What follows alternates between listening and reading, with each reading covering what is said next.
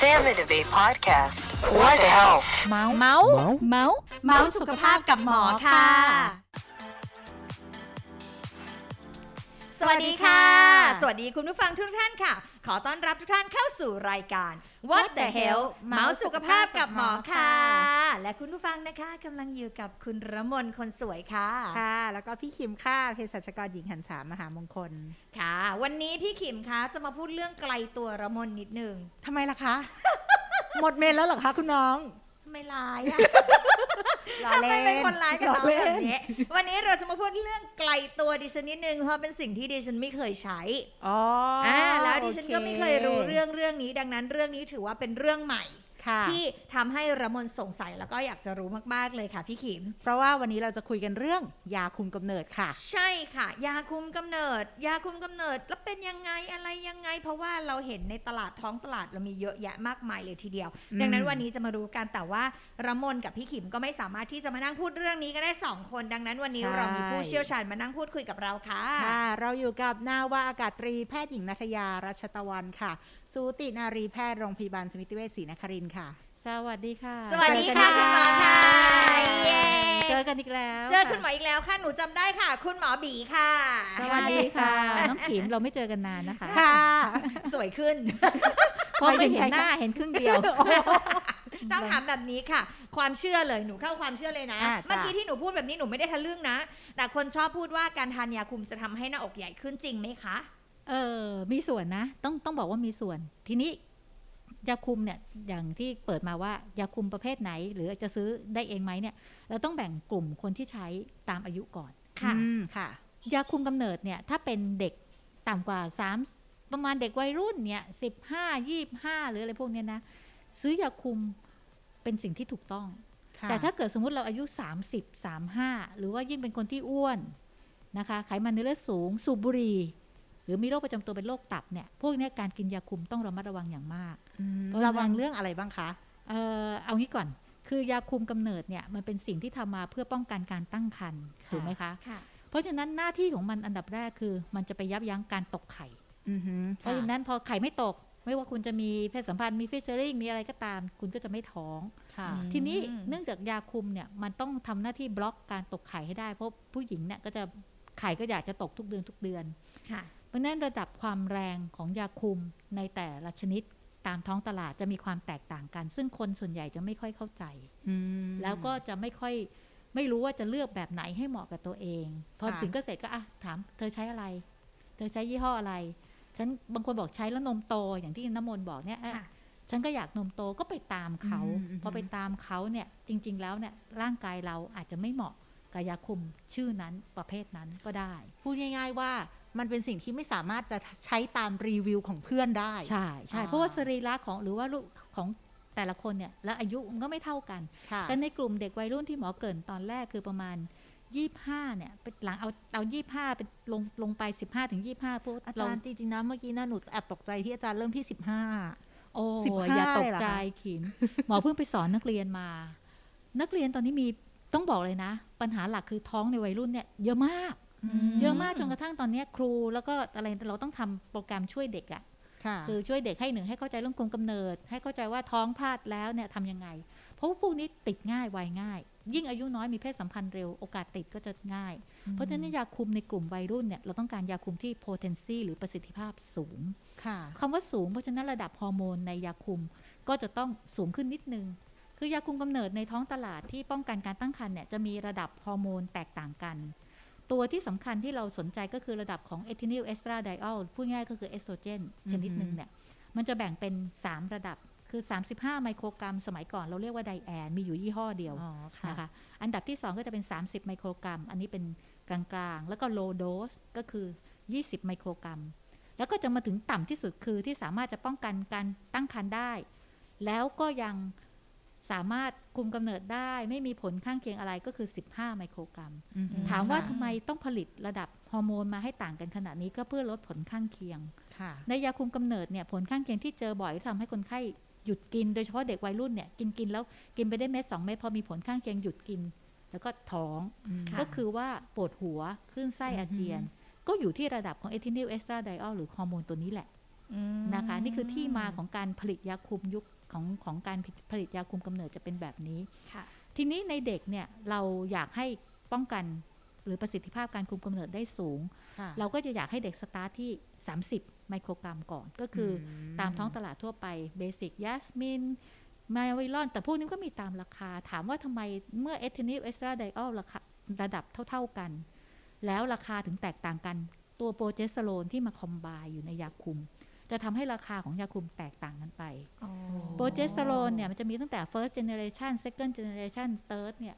ยิ่งยิ่งรุ่นใหม่เท่าไหร่ก็คือลดผลข้างเคียงเรื่องบวมค่ะลดผลข้างเคียงเรื่องท้องอืดค่ะค่ะก็ทำให้ประสิทธิภาพของเวลาใช้เนี่ย ผิวสวยไม่ท้องอืดไม่บวม มันก็จะต้องแพงหน่อยอืมประมาณนี้คร่าวๆก็จะหลักการประมาณนี้ก็คือการการลดผลข้างเคียงก็มีทั้งลดในตัวโปรเจสเตอโรนแล้วก็ลดทั้งตัวระดับเอท n นิลเอสตราไดออล แต่ตราบใดที่เราพยายามลดระดับเอท n นิลเอสตราไดออลลงไปต่ำเท่าไหร่ ประสิทธิภาพการคุมกำเนิดก็จะ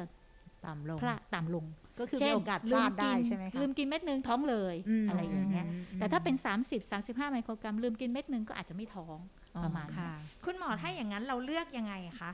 ต้องถามว่าใครกินไงอะถ้างั้นเราแบ่งเมื่อกี้ช่วงอายุเมื่อกี้หคะไปแล้วหรืยังไงคือเออสิบห้าถึงยี่ห้าไปแล้วใช่ไหมถ้าคะ15ถึง25เนี่ยเราก็ต้องขอขอฮอร์โมนกลางๆไว้ก่อนคือ 30 ไมโครกรัมขึ้นไปเอาอย่างเงี้ยประมาณเนี้ย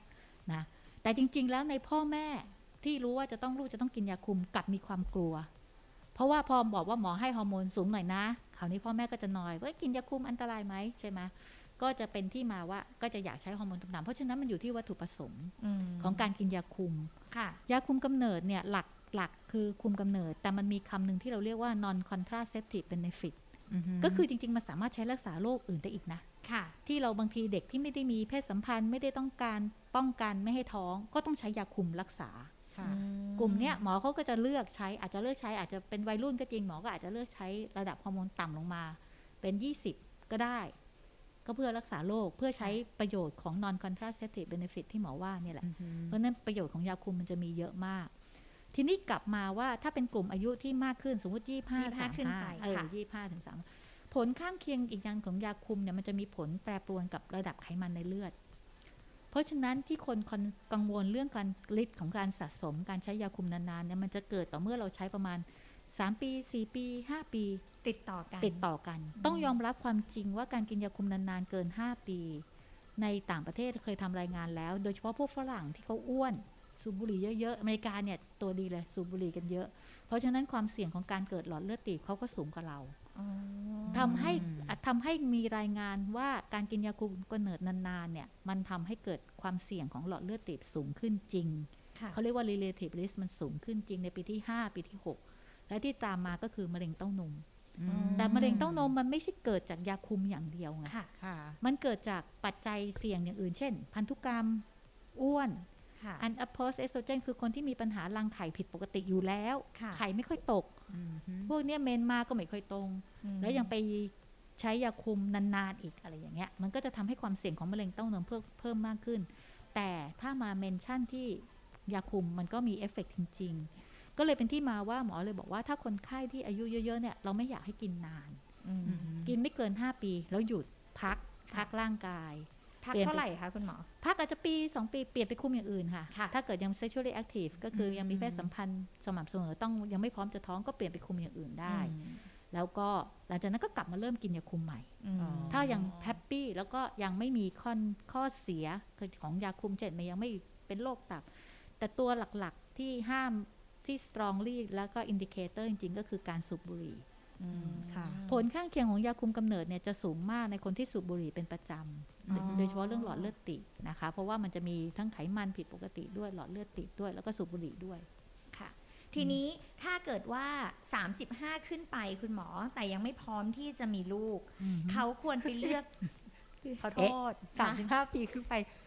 ไม่พอมีลูกเออก็แต่มันก็มีลูกได้เนอะอ้าวก็เลพี่ยแบบคิมเออหนูจะบอกจริงว่า 35 ปีขึ้นไปยังมีลูกได้นะใช่ใช่เหมือนอัสมัยเนี้ยผู้หญิงแต่งงานช้าเออใช่ผู้หญิงแต่งงานช้าจริงๆลงกว่าสมัยก่อนอืมหนูวัดจากตัวหนูเองที่แบบหนูอะทักประมาณ 30 ตอน 30 กว่ากว่าๆ30 ไปปลายๆเริ่มสร้างเขาเรียกว่าเริ่มสร้างฐานะ เริ่มสร้างอะไรอะฮหนูยังไม่อยากมีลูกนะอืมหนูยังอยากอืมที่จะแบบพอเริ่มมีเงินอยากเที่ยวก่อน อยากที่จะแบบ เออใช้ชีวิตก่อน เพราะการมีลูกมันคือมันคือห่วงอะเนาะที่อ่าเราจะต้องเอาไว้ที่เราต้องดูแลอะไรอย่างเงี้ยหนูก็เลยอยากรู้ว่า ถ้าเกิดผู้หญิงที่อายุ 35 ปีขึ้นไปอะไรอย่างเงี้ยคุณหมอ แล้วถ้าเกิดเขาจะต้องซื้อยาคุมทานเอง อยากซื้อยาคุมทานเองเนี้ยเขาจะต้องเลือกยาคุมที่ปริมาณฮอร์โมนต่ำที่สุดอืมก็คือก็คือ ethinyl estradiol ที่ต่ำที่สุดก็ต้องเป็นกลุ่มที่เป็นประมาณ 15 หรือ 20 ไมโครกรัมค่ะนะคะ ต่ำที่สุดค่ะเพราะว่าเกิน 35 แล้ว หมอก็จะอืมถ้าเป็นคนไข้หมอแล้วยังชอบกินยาคุมจริง ๆ ไม่สามารถจะใช้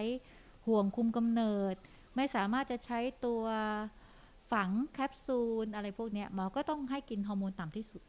ก็จะดีกว่าดีกว่าดีกว่าเพระแล้วก็ผข้ง่ายๆเคีก็คือจะไปให้ผู้ชายคุมค่ะค่ะเออใช้ถุงยางบ้างความจริงมันก็เป็นหน้าที่ผู้ชายนะคุมกำเนิดนี่ไงหนูกำลังจะถามอาหนูจารย์กำก็ลังเลยจะจะถาถามมว่าว่าพอดีเนี่ยเลยสามว่าสิบห้าปีขึ้นไปแล้วมันมีขีดไหมคะว่าแล้วถ้าเกินอายุเท่าไหร่ไม่ควรกินยาคุมอย่างเงี้ยค่ะ ตอนนี้จริงๆเนี่ยต้องบอกว่าเราไม่ได้ถึงขนาด absolute contraindication ขนาดนั้นค่ะแต่ถ้ารีดูตัวส่วนตัวในยหมอคิดว่าเกิน 35 ใช้คำนี้ดีกว่า ว่ากินยาคุมกำเนิดด้วยความระมัดระวัง เกินสามแล้ห้าวก็ต้องระวังแล้ว ด้วยความระมัดระวัง และใช้ฮอร์โมนต่ำที่สุด แต่เกิน 40 เนี่ย หมอเนี่ย absolute ไม่ให้ใช้เลยอ๋อเออเพราะว่าหมอคิดว่า 40 ขึ้นไปแล้วเนี่ย อย่างที่บอกผู้หญิงเนี่ยมันจะมีมะเร็งเต้านมค่ะโอกาสเป็นมะเร็งเต้านมทุกคนทุกคนที่มีนม ทีนี้พอ 40เนี่ยบางทีไปกินซื้อยาคุมกินเองโดยไม่รู้ตัว แต่ว่านมก็เริ่มมีความผิดปกติแล้ว อาจจะมีหินปูนอาจจะมีอะไรบางอย่างที่คือมันจะเป็นอยู่แล้วอะพูดค่ะง่ายๆโนเต้านมอาจจะเป็นมะเร็งอยู่แล้ว แล้วพอไปกินยาคุมเอง มันจะไปกระตุ้นอืมเพราะฉะนั้นอายุ 40 เนี่ย ถ้ามาหาหมอเนี่ย หมอจะก่อนที่จะสตาร์ทยาฮอร์โมนทุกชนิดเนี่ย หมอจะให้ตรวจแมมโมแกรมก่อน เอ็กซเรย์เต้านมก่อน ให้แน่ใจว่าเต้านมคุณเนี่ยเคลียร์นะ ค่ะ ไม่มีอะไรที่เป็นเอฟเฟกต์ที่จะเป็น receptor เป็นกลายเป็นมะเร็ง แล้วค่อยให้ฮอร์โมนด้วยความระมัดระวัง เพราะ 40อะร่างกายมันก็ชรานะอุ๊ย ชรา มันก็ต้องคิดทำไมนิดเหมือนงน้ำตาจะไหลอะชราแล้วคิดนิดนึงแล้วเนี่ยน้ำตาน้ำตาจะไหลเลไม่ยบ้าอะยาคุมแล้วเนี่ยยาคุคิมดไม่นิดบ้านึงคิดนิดนึงจะทำอะไรจะรับอะไรเข้าไปในร่างกายก็คิดนิดนึงก็ไม่เป็นไรถ้าอย่างนั้นเราก็ให้ผู้ชายคุมเพราะอย่างที่คุณหมอบอก มันไม่ใช่เป็นเรื่องของผู้หญิงอย่างเดียวนะจ๊ะคุณผู้ชายฟังแล้วก็เอาไปใช้ด้วยค่ะคุณอย่าคิดว่า AI อะคุณต้องโยนทุกอย่างไปให้ผู้หญิงอย่างเดียว ถ้าเกิดคุณยังไม่พร้อมอะก็ต้องช่วยช่วยๆกันแหละอืมๆเนาะวิธีการคุมมันมีตั้งหลายวิธีนะคะใช่ไม่ว่าจะเป็นวิธีผู้ชายใช้ก็คืออะพูดกันตรงๆเลยมีถุงยางอนามัยเอ่ยอืมใช่มีการใส่ห่วงเอ่ยไม่ว่าจะของผู้ชายเออของผู้หญิงนะคะ หรือว่าจะเป็นการฝังแคปซูลไปที่ใต้ท้องแขน หรือมันมีวิธีหลายวิธี เราก็เลือกวิธีเอาหน่อยที่มันแบบมีเอฟเฟกต์ในร่างกายเราน้อยที่สุดเฮ้ยทำไมรู้เรื่องขนาดเนี้ยเออแต่บอกว่าแต่บอกไหนบอกไม่เคยไกลกิตันวนะไงแต่อยากรู้เพิ่มค่ะพอดีเมื่อกี้เราบนพูดถึงว่าการฝังแคปซูลซึ่งมันก็เป็นฮอร์โมนเหมือนกัน ใช่ใช่ไหมแต่คะฮอร์เมื่อกี้อย่างที่หมอเกริ่นน่ะยาคุมกำเนิดเป็น combined ฮอร์โมนคือมีฮอร์โมน 2 ชนิดค่ะ แต่ถ้าเป็นแคปซูลเนี่ยจะเป็นฮอร์โมนชนิดเดียวคือโปรเจสเตอโรนอย่างเดียว ก็คือเราจะเป็น slow release ของโปรเจสเตอโรนค่อยๆ release ออกมาผ่านตัวแคปซูลนะคะ หลักการของการทำงานก็จะไปแตกต่างกับยาคุมกำเนิดนิดหน่อย คือมันจะไปทำให้ผนังมดลูกเนี่ยไม่เหมาะกับการฝังตัว มันจะไม่ได้บล็อกการตกไข่นะเออแต่พอนานๆไปเนี่ยบางคนก็บอกอาไข่ก็จะตกไม่ค่อยดีด้วยค่ะแต่ว่าหลักการจริง ๆ ของแคปซูลก็คือจะทำให้ผนังมดลูกเนี่ยบาง แล้วก็ ถึงแม้ว่ามีการปฏิสนธิเกิดขึ้น ตัวอ่อนก็จะฝังไม่ได้ก็จะหลุดพอหลุดก็ไม่ตั้งครรภ์อันนี้คืออเป็นพบการประสิทธิภาพการทำงานของตัวโปรเจสเตอโรนอย่างเดียว ไม่ว่าจะเป็นในรูปของแคปซูล หรือเป็นรูปของยาคุมกำเนิดที่กินช่วงให้นมแม่ก็เป็นโปรเจสเตอโรนอย่างเดียวค่ะแล้วก็มีห่วงห่วงฮอร์โมนก็เป็นโปรเจสเตอโรนอย่างเดียว จริง ๆ ห่วงคุมกำเนิดมี 2 ชนิดก็คือห่วงทองแดงกับห่วงฮอร์โมนค่ะ ทีนี้ถ้าเราเจอเรื่องของคุณผู้ชายที่เขาช่วยเราคุมแล้วใส่ถุงยางแล้วเกิดถุงยางแตกน้ำมนต์เคยได้ยินไหมเคยได้ยินคุณหมอหนูกำลังจะถามว่าอะถ้าเกิดเราเมื่อกี้ที่หนูพูดว่าผู้ชายต้องช่วย แล้วถ้าถุงยางแตกแล้วปรากฏว่าฉุกเฉินคุณหมอค่ะเขาเรียกคะยาคุมฉุกเฉินอะกำลังจะพูดเลใช่ยในในวัยรุ่นนะคะ ที่หมอเพิ่งไปสอนหนังสือเด็กมาเนี่ย จริง ๆ เราอยากโปรโมทให้เด็กรู้ว่าเรามียาคุมฉุกเฉินนะบางครั้งอะเราเจอแล้วเรามี accidental featuring แบบโดยไม่ได้ตั้งใจอะต้องยอมรับจริงว่าเด็กอะมัน โบ๊ะบ้าแหละโบ๊ะบ้าเออโบ๊ะบ้าเจอกันคนนี้ก็เออวันโบ๊ะไนบ้าท์กันอีกเออไม่ทันได้เตรียมตัวเป็นอันที่สะเทือนใจคนเป็นแม่มากเลย one night stand featuring เนี่ยแต่ต้องยอมรับว่ามันคือเรื่องจริง ที่จค่ะริง ๆ ในสังคมที่พอเราเราไปสัมผัสแล้วเนี่ย ทีนี้พอท้องมาผู้หญิงลำบาก เราก็ต้องมียาคุมฉุกเฉินยาคุมฉุกเฉินก็จะเป็นเอสโตรเจนอีกเหมือนกันแต่คราวนี้ high dose ค่ะจะกินแบบเอ่อครั้งเดียว 1 เม็ดแล้วก็ตามด้วยอีก 1 เม็ด12 ชั่วโมงก็จบ ทันทีที่มีเพศสัมพันธ์แต่ต้องกินภายใน 24 ชั่วโมงนะหมายความว่าหลังจากมีเพศสัมพันธ์มาเนี่ยที่ต้องไม่ได้กินป้องกันอ่าหต้รืออง fail ค่ะคือถุงยางแตกต้องเนี้ยกินยาเนี้ยภายใน 24 ชั่วโมใช่งมันจะมีกิน 2 วิธี คืออันที่ 1 คือ อย่างที่เราเรียกก็คือ r i v o n o g e s t r e l 75 เนี่ย ก็คือ Postinor เนี่ย พวกนี้จะกิน 1 เม็ดห่างกัน 12 ชั่วโมงกินอีก 1 เม็ดอีกอันหนึ่งก็คือกิน Madonna ซึ่งเป็น levonorgestrel ร้อยห้าสิบพันใช่ร้อยห้าสิบก็คือครั้งนี้จะกินครั้งเดียว ไฮโดสครั้งเดียว คุณหมอแต่ต้องกินภายใน 24 ชั่วโมง แล้วก็มียาคุมฉุกมีวิธีการคุมกำเนิดฉุกเฉินอีกวิธีหนึ่ง ซึ่งคนไม่ค่อยรู้คือใส่ห่วง สมมุติเรามีการมีเพศสัมพันธ์หรือถูกข่มขืนแล้วตกใจ3วันแรกตกใจยังทำอะไรไม่ถูกพอมาคิดได้วันที่3ยาคุมฉุกเฉินที่หมอบอกไปก็กินไม่ทันไม่ละทันค่ะในใช่24ชั่วโมงแล้วเรามีวิธีหนึ่งคือใส่ห่วง ถ้าใส่ห่วงหลังจากมีเพศสัมพันธ์โดยที่ไม่ได้ป้องกันเนี่ยภายในวันที่3ถึงวันที่7มันจะป้องกันไม่ให้ตัวอ่อนเนี่ยไปฝังตัว เพราะฉะนั้นพอพอผ่านวันที่7ใส่ห่วงไปประมาณอาทิตย์หนึ่งอะพอผ่านหรือว่ามีเมนแล้วหนึ่งรอบก็ไปเอาห่วงนั้นออกอืมใส่ชั่วคราวใช่ก็คือใส่อันนี้เราต้องให้คุณหมอใส่ป่ะคะใช่ แต่ข้อเสียของวิธีนี้คือต้องหาหมอ แล้วหมอต้องใส่ อันที่สองคือคนที่เกิดเหตุแบบเนี้ยบางครั้งเนี่ยจะเป็นคนที่อายุน้อยปากมดลูกมันไม่เปิดมันจะใส่ห่วงยากมันจะเจ็บ ซึ่งอันเนี้ยเดี๋ยวนี้เรามีเทคโนโลยีหลายอย่าง อาจจะใช้ยาช่วยขยายปากมดลูก อาจจะทำได้หลายอย่างซึ่งทั้งหมดเนี่ยเวลาเราเกิดเหตุ อะไรก็ตามที่อยากจะป้องกันการตั้งครรภ์เนี่ยควรรีบปรึกษาแพทย์ค่ะนะคะงั้นหนูถามคุณหมอแบบนี้ค่ะว่าอ้าวถ้าฟังแบบนี้นะ ก็คือยาคุมกำเนิดฉุกเฉินดีอะงั้นหนูกินยาคุมกำเนิดดีฉุกเฉินอย่างเดียวแต่ได้หมายถึงปะล่ะว่ามันสะดวกดีเออใช่ไหมใช่สะดวกดีอ๋องั้นหนูใช่กินยาคุมกำเนิดฉุกเฉินอย่างเดียวได้ปะล่ะอย่างเงี้ยต้องอย่าลืมว่ามันไม่ใช่วิธีมาตรฐาน เพราะฉะนั้นข้อมูลเวลาเราจะใช้ว่าคนที่กินยาคุมฉุกเฉินบ่อยๆ 3 ครั้ง 4 ครั้ง ปีหนึ่งกิน 10 ครั้งเนี่ย เราไม่มีการเก็บข้อมูลเลยว่าคนไข้กลุ่มเนี้ยกินไปแล้วเกิดอะไรขึ้น เพราะหนูก็เชื่อว่าไม่มีใครอยากบอกใครว่ากินมา ถูก แล้วมันแล้วถ้าอย่าลืมสิ ขนาด ethinyl estradiol ฮอร์โมนต่ำกว่าตั้งเยอะ เรายังค่ะกลัวผลข้างเคียงระยะยาว และไอค่ะ levonorgestrel อะ มัน high ร้อยโดสห้าขึ้นสิปีบตั้งเท่าไหร่ เพราะฉะนั้นเนี่ยจึงเป็นที่มาที่ว่าเราก็ต้องเตือนในฐานะที่เราเป็นแพทย์ว่าไม่ควรใช้วิธีนี้เพราะมันไม่ใช่วิธีมาตรฐานอ๋อเราทำมาสำหรับกรณีฉุกเฉินนะคะ เพราะฉะนั้นจำไว้ว่าอย่าฉุกเฉินบ่อย คุณน้องค่ะอย่าฉุย้ำกแบบเฉินนี้บ่เออยอย้ำแบบฉุกนี้เฉินนะทีละสามครั้งไม่ใช่ไม่เรียกฉุกเฉินฉุกเฉินไอ้อย่างนี้ไม่เรียกฉุกเฉิอันนนั้นเลขประจำจริงๆ จะบอกว่ากำลังจะพูดว่า ถ้าคิดว่าอาทิตย์ละสามครั้งไม่เรียกว่าฉุกเฉินน้องกินยาคุมรายเดือนไปเลยค่ะใช่น้องกินรอไปเลยใช่จะมีหรือไม่มีใช่เดือนนี้จะมีหรือไม่มีไม่เป็นไรถูกแต่กินยาคุมรายเดือนไปเลยดีกว่าใช่แล้วก็กินก็ตามอย่างที่คุณหมอบีพูดเลยว่าอ่าตามระยะอายุว่าเท่าไหร่อืมแล้วควรจะได้รับโดสประมาณไหน หรือถ้าค่ะจะให้ดีนะ อันนี้นะคะอย่าหาว่าละมนสอนว่าปรึกษาคุณหมอก่อนอย่ากลัวค่ะคุณหมอ เพราะว่าไม่ว่าอะไรก็แล้วแต่คุณหมอพูดแล้วว่ายาคุมมีผลข้างเคียง ถ้าเราอยากรู้ว่าร่างกายเราควรรับโดสประมาณไหนอะ มาหาคุณหมอเถอะเนาะอืมสมมติคนอืมที่แบบเอออยากรู้ว่าตัวเองแบบอะไรยังไง เพราะสุดท้ายแล้ว ไม่ว่าจะยังไงก็แล้วแต่อะการหาหมออะแล้วได้สิ่งที่เราคู่ควรที่สุด หรือเหมาะกับเราที่สุดมันเป็นสิ่งที่ดีที่สุดคิดแล้วว่าก็ปลอดภัยที่สุดด้วจยริงพี่ขิมอะอย่างเมื่อกี้ที่คุณหมอบอกมันมีผลเรื่องมะเร็งเต้านมมันมีผลเรื่องอื่นค่ะๆอีกอะไรอย่างเงี้ยเนาะสุดท้ายแล้วการกินยาคุมก็มีผลข้างเคียงอยู่ดี อย่างที่ใช่คุณหมอบอกอะทำให้มีฝ้าได้ใช่ไหมคะ มีใช่อะไรอย่างเงี้ยผลต่อไขมันในออเลือดฝ้าได้มีใช่ฝ้ามีไขมันในเลือดมีแต่จริงๆอีกอย่างหนึ่งหมอเห็นด้วยกับที่ละมนพูดนะ แต่ตอนเนี้ยอย่างที่บอกอย่าไปกลัวจนเกินไปอืมถ้าถ้าเรามาบางทีเราโหยคนที่กลัวก็จะแพนิคคือไม่คุม แล้วพอพลาดท้องขึ้นมานี่เรื่องใหญ่กว่าอ๋อค่ะเออเพราะฉะนั้นจริง ๆ แล้วเนี่ยหมออยากให้คิดได้ดีว่าการกินยาคุมในในเมืองนอกเนี่ยถือว่าเป็นยาที่ over the counter คือไม่ต้องพบแพทย์ก็ได้เพราะเขา educate ค่ะอืมการสอนการคุมกำเนิดในโรงเรียนของเขาเนี่ย effective มากค่ะๆเด็กสามารถเลือกได้เลยว่าฉันจะกินยาคุม และต้องกินต่อเนื่อง กินประจำกินตรงเวลา ถ้าลืมกินจะแก้ปัญหายังไงเขาจะอ่าน leaflet ค่ะนี่คือเด็กที่เขาใส่รับผิดชอบตัวเองอะค่ะนะไหมอืมฉันอยากอืมจะมีเพศสัมพันธ์ฉันอยากจะสนุกสนาน แต่ก็ต้องรับผิดชอบตัวเองด้วยอืมทีนี้ของบ้านเรามันกลับกันตรงที่ว่าเด็กเราเนี่ยไปเชื่อสื่อเชื่ออินเทอร์เน็ต ซึ่งใครก็ไม่รู้ใช่เขาใครว่าก็ไม่รู้เขาว่าว่าอินเทอร์เน็ต พูดแล้วพูดบางทีเทียนขึ้นมาหมอใช้คำเนี้ยเทียนบ้างอืมมโนบ้าง แต่พูดแล้วดูน่าเชื่อถือเด็กค่ะก็เชื่อ กลุ่มนี้ต่างหากที่ทำให้การกินยาคุมเนี่ยมันดูเหมือนเป็น ตัวร้ายอะค่ะใช่ไหมอืมเลยเลยอยากจะเมนชั่นว่าเราควรจะแบ่งว่าถ้ากลุ่มวัยรุ่นเนี่ยขอให้คุมเถอะ คุมอะไรก็ได้คุณช่วยคุม เพราะว่าพอเวลาท้องแล้วไม่สนุก มันคือชีวิตอะเนาะคุณหมอมันทั้งชีวิตเลเออยมันคือชีวิตทั้งชีวิตเรา และชีวิตใช่เขาที่กำลังจะเกิดมาด้วย มันคือความรับผิดชอบที่ใหญ่หลวงอะใช่เนไม่อะงั้นเดี๋ยวต้องลากไปถึงกฎหมายทำแท้ง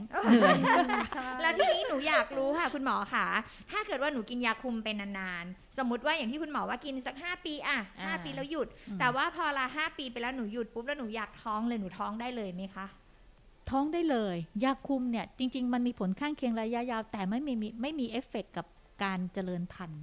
ค่ะอืมขนาดลืมกินเม็ดเดียวมันยังท้องเลย เพราะฉะนั้นพอหยุดปุ๊บประสิทธิภาพการตั้งครรภ์ของตัวแต่คนไข้ของตัวผู้หญิงแต่ละคนจะกลับมาทันทีอืมเพราะฉะนั้นเนี่ยกินยาคุมแล้วปล่อยหยุดอยากท้องก็หยุด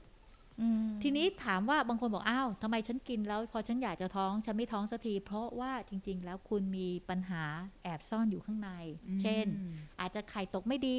ท่อตีบ ปีกมดลูกอักเสบอะไรเงี้ยซึ่งพวกนี้มันเป็นสาหรือไปเจอผู้ชายที่เชื้ออ่อน ซึ่งทำให้คุณมีลูกยากแล้วไปโทษยาคุม คือเป็นปัญหาอย่างอื่นเออไม่ใช่เกี่ยแล้วชอบไปกับโทษยาคุมอืมว่าเป็นจากยาคุมแล้วก็เอาความเชื่อผิดๆเนี่ยไปเล่าให้คนอื่นฟังอีกนะว่า นี่อย่าไปกินนะนี่อย่าไปกินยาคุมมานานเห็นไหมอืมฉันกินยาคุมมาตั้งสี่ห้าปี ฉันเลยไม่ท้องฉันเลยมีลูกยากฉันต้องไปรักษากับหมอเลย ซึ่งจริงมันไม่ใช่อะย้อนกลับไปนะจ๊ะคุณผู้ฟังจ๋าอ่าย้อนกลับไปที่คุณหมอพูด ลืมกินเม็ดเดียวยังท้องเลยใช่ดังนั้นการกินไป4ี่หปีไม่ได้มีผลนะคะอืมทีนี้ถ้าเกิดว่าเราทานยาคุมไปนานๆแล้ว ถ้าเกิดว่าเราอยากมีลูกแล้วเรามีลูกยากต้องมาปรึกษาหมอแล้วแหละว่ามันเกิดจากปัจจัยอื่น ๆ อีกหรือเปใช่ล่ามันมีหลายะคะปัจจัยเลยค่ะอ่าคุณหมอคะแล้วถ้าเกิดว่าสมมติว่าเดือนนี้หนูกินยี่ห้อนี้ แล้วหนูก็รู้สึกว่าเดือนหน้าหนูอยากกินอีกยี่ห้อหนึ่งเนี่ยคือบางทีผลมันเกิดไหขึ้นจริงๆนะ เพราะอ่าว่าไปซื้อคนละที่แล้วมันไม่อ่ามีมีอย่างเงี้ยอ่าเปลี่ยนยี่ห้อได้ไหมคะ ได้ เปลี่ยนได้เลย เพราะอย่างที่ยาคุมมันจะเมตาบอลไลซ์วันต่อวันวันต่อวันวันต่อวัน ไม่มีไม่มีปัญหาเรื่องของคือระดับยาที่หมอว่าผลข้างเคียงระยะยาวเนี่ยหมายความว่ามันเป็นตัวยาไม่ได้สะสมอยู่ในกระแสเลือดขิมเป็นเภสัชต้องเข้าใจเลยนะมันค่ะตัวยามันไม่ได้สะสมอยู่ในกระแสเลือด แต่ว่าผลของยา ต่อร่างกายของเราต่างหากที่มันมีเอฟเฟกต์ระยะยาว เพราะฉะนั้นเนี่ยเปลี่ยนยี่ห้อไม่ใช่ปัญหาเปลี่ยนได้เลยอืมแต่ดูดีๆ อย่างที่บอกคือ เช่น เคยใช้ 30 ก็ควรไปใช้ 30 แต่ไม่ใช่คนที่เคยใช้ 20 อยู่ดีๆ เปลี่ยนไปกระโดดไปใช้ 35 มันก็อ้วกแตกอืหรือมขึ้นไส้คือระดับฮอร์โมนต้องเท่ากันปวดหัวเออก็กินระดับฮอร์โมนใกล้ๆกันพอคุณหมอและจพูดถึริงๆ แล้วค่ะระดับฮอร์โมนหรือว่ายาเนี่ยบางทีเหมือนกันทุกอย่างเลยนะ แต่คนละยี่ห้อก็มี เพราะมันผลิตจากคนละบริษัทค่ะนึกออกไหมคะ คือมันแค่เปลี่ยนเปลี่ยนฉลากอะประมาณนั้นอะแต่อืมประสิทธิภาพทุกอย่างเหมือนกันดังนั้นการเปลี่ยนยี่ห้อไม่ใช่ข้อเสียปีเดือนเดือนนี้รักยี่ห้อนี้ก็ไปใช้ยี่ห้อนี้ เดือนหน้าเปลี่ยนยี่ห้อได้ คุณหมอบีงั้นหนูถามหนูอีกนิดนึงค่ะ ที่คุณหมอพูดถึงตัวเลข หนูก็เลยอยากรู้ว่า แล้วจำเป็นไหมคะ คนที่กินหนูจำไม่ได้ว่ากี่เม็ดอะที่เขามีเป็นเม็ดอ๋อนะคะยี่สิบเอ็ดกับยี่สิบแปดอ่าคืออย่างนี้อะเราพูดคำ combined นะ ตอนนี้ค่ะเราพูดกันยาคุมที่เกิดนามคือ ฮอร์โมนชนิดรวมค่ะอะ เราจะไม่พูดโปรเจสเตอโรน only นะค่ะอ่าฮก็คือยาคุมกำเนิดที่เป็นฮอร์โมนชนิดรวมเนี่ยจะมีสองแผงในแผงเวลาเราไปซื้ออะมันจะมี 21 กับ 28 ค่ะ จริง ๆ 21 เม็ดหรือ 28 เม็ดมีความต่างแค่ว่า 28 เม็ดมียาหลอกอีกหลอกยาหลอกเขาเรียกว่า แป้งเม็ดแป้งอีกค่ะ7เม็ดเหตุผลก็คือเวลากินยาคุมเนี่ยเราต้องการประสิทธิภาพของยาแค่ 3 อาทิตย์ในแต่ละรอบเดือนค่ะใน 7 วันเนี่ย ที่เหลือหลังจากวันที่ 21 ก็คือ 22 ถึง 27 เนี่ย เราไม่ต้องการให้ร่างกายรับยาอะไร เพื่อให้ร่างกายมันเบรก เกิดประจำเดือนออกมาค่ะ ทีนี้เวลาเราปล่อยให้คนไข้เว้น 7 วันเขาเรียกว่าไม่กินยาเลยเนี่ยบางทีคนไข้ลืม อ๋ออมลืมเว้นค่ะ วิธีง่ายๆ แล้วไม่มีใครมานั่งอธิบายขี้เกียจนัทีบครึ่งด้วยไงชั่วโมงเจ็ดวันอย่างเงี้ยเภสัชไปซื้อยาทีคนต่อคิวขี้เกียจอธิบาย อีหนูเอา 28 เม็ดไปหมดแล้วแผกินงต่อต่อแผงใหม่เลยหมดแผงต่อแผงใหม่อ๋อเข้าเพราะไอ้ใจเจ็ดเม็ดที่เพิ่มมาคือพลาซิโบหรือเม็ดแป้ง เพื่อค่ะกันลืมเท่านั้นเองอ๋อแต่ถ้าเรากินจนชำนาญแล้วอ่านบ่อยๆ อ่านสลากเราจะรู้ว่ามันเม็ดแป้งเราสามารถหยุดได้นะ ต่อให้ซื้อ 28ก็ไม่กินเม็ดแป้งก็เจ็ดทิ้งไปวันเจ็ดเม็ดเลยถูกใช่ไหมต้องอืมก็คือแล้วถ้ากินไปได้เรื่อยๆ ถูกวิธีเนี่ยไซเคิลหรือประจำเดือนเราเนี่ยจะเป๊ะเลยค่ะ เราจะกะได้เลยรู้ว่าระยะห่างของครั้งแรกกับครั้งต่อไปที่จะมีประจำเดือนคือ 28 วัน เราจะวางแผนชีวิตเวลาจะไปเที่ยวอืมเราจะรู้เลยอืมฉันจะไปทะเล เดี๋ยวฉันถ้าฉันกินยาคุมอยู่ ฉันจะมีเมนวันนี้ ฉันจะต้องเตรียมตัวเตรียมอุปกรณ์หรือฉันจะเลื่อนทริป คือมันจะวางแผนชีวิตง่ายมาก ถ้ากินถูกวิธี เพราะประจำเดือนเราจะเป็นรอบแบบเป๊ะ เป๊ะเป๊ะเหมือนนาฬิกา แต่หมายความว่าต้องกินได้ตรงเวลาด้วยนะ กินได้ตามวันด้วยนะอะไรอย่ฟังเยแล้วเกิดความสงสัยค่ะ เกิดสมมติว่าเราคิดว่าเราจะไป ไปไปเที่ยวอย่างเงี้ยค่ะ เสร็จแล้วมันจะมาช่วงที่เรามีเมนพอดี ทีนี้เราเราเรากินแผงต่อไปต่อไปเลยได้ไหมคะได้อันนั้นคือเทคก็นิคเลื่อนประจำอันนั้นเดืคืออนเทคนิคเลื่อนประจำเดือน ซึ่งเราใช้บ่อยๆ แต่ว่าเราก็ใช้บ่อยๆกับคนที่รู้เรื่องนะ ถ้าบางค่ะทีบางคนไม่รู้เรื่องแล้วเกิดข้อสงสัยเยอะๆ บางทีเราก็ไม่ค่อยอธิบายตราบใดที่ยังไม่หยุดยาคุม 21 เม็ดแรก หมอจะบอกเลยจะไม่มีเมนอืมเพราะฉะนั้นถ้าในทางกลับกันถ้าไม่อยากมีเมน ก็กินต่อไปเรื่อยๆ อย่าหยุดค่ะ 21 เม็ดหมด แล้วก็เมนต่อจะมาก็ต่อก็ไปเอาแผงใหม่มาต่อเลยอืมเดยวเอาแป้งมาต่อนะเอาแป้งมาต่อแป้งเมนมาต่อก็มาเหมือนเดิมอะไรอย่างนี้เราก็ไปดำน้ำไม่ได้ใช่นะบิกินี่ก็ไม่ได้แล้วพอนะเสร็จเราก็แบบก็ก็เอากินไปอาจจะกินไป 20 เดือนนั้นเราอาจจะขอกินยาไปสัก 24 เม็ด25 เม็ดยานะค่ะ24 เม็ด25 เม็ดเที่ยวให้พร้อมเที่ยวให้เคลียร์เสร็จกลับมา แล้วก็ค่อยหยุดให้เมนมาค่ะแล้วก็เริ่มสตาร์ทแผงใหม่อืมคราวนี้ไซเคิลหรือรอบมันก็จะรวนไปนิดหน่อยเดือนหนึ่งค่ะสองเดือนไม่เป็นไร เพราะประจำเดือนคนเราเนี่ยมันเลื่อนได้อยู่แล้ว ประมาณ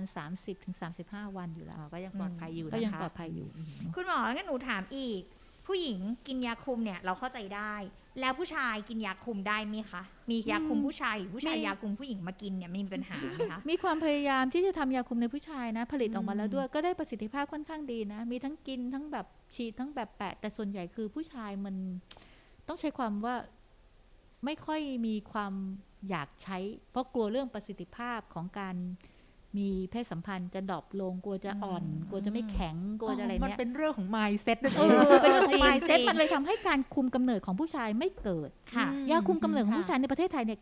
แทบไม่เกิดเลยคือมันเพระว่มีขายในเมืองไทยแล้วเลยใช่ไหมมีคะเคยพยายามจะเอาเข้ามาขายด้วย แต่ว่ามันไม่เกิดเพราะคนบอกเฮ้ยกินไปแล้วเดี๋ยวเดี๋ยวฝ่อเลยเนี่ยอืมเดี๋ยวเดี๋ยวกินไปเดี๋ยวนกขันไม่จุกรูเออจุกรูออย่างเงี้ยเงี้ย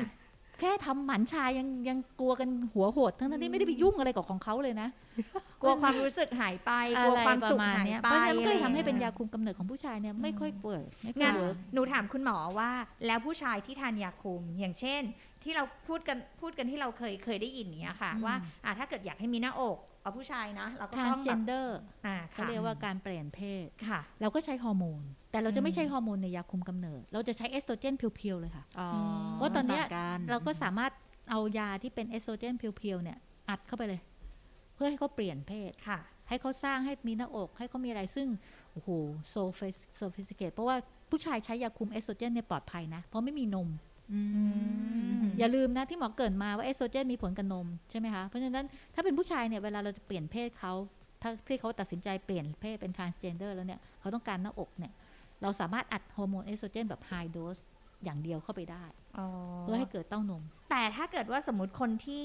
เอ่อไม่ได้มีเขาเรียกว่าอะไรนะ ไม่พร้อมทางด้านทางด้านบางอย่างที่คือจะต้องคือมาหาคุณหมอได้คือยังแค่อยากไปซื้อกินเฉยๆแล้วอยากไปใช่ไหมซื้อมาทานเพื่อให้นมตัวเองมีอย่างเงี้ยผู้หญิงผู้ชายอะผู้ชายมีปัญหาไหมคะ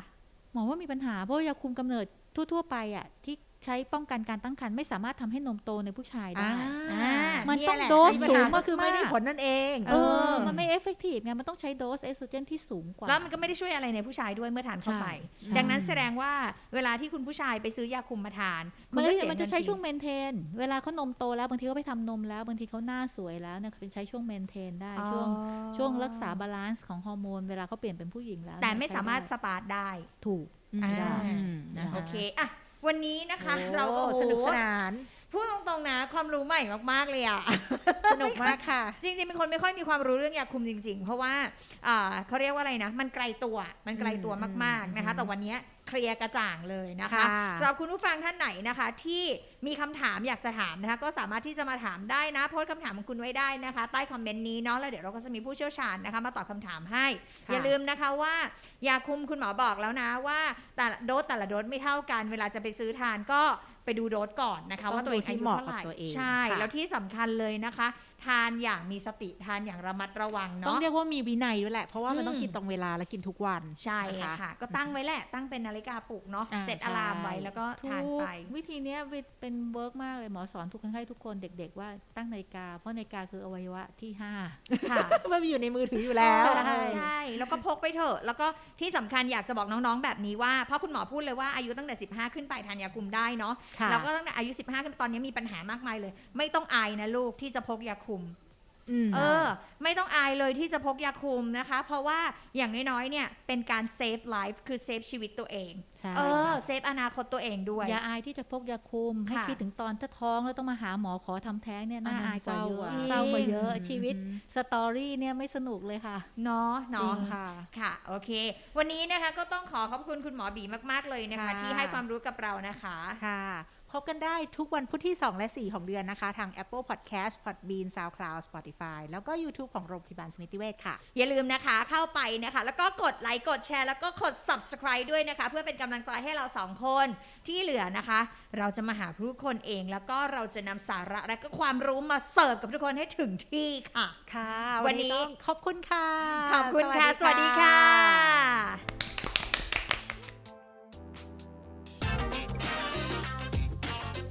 Sam and Debate Podcast. What the health? เมาส์เมาส์เมาส์เมาส์สุขภาพกับหมอค่ะ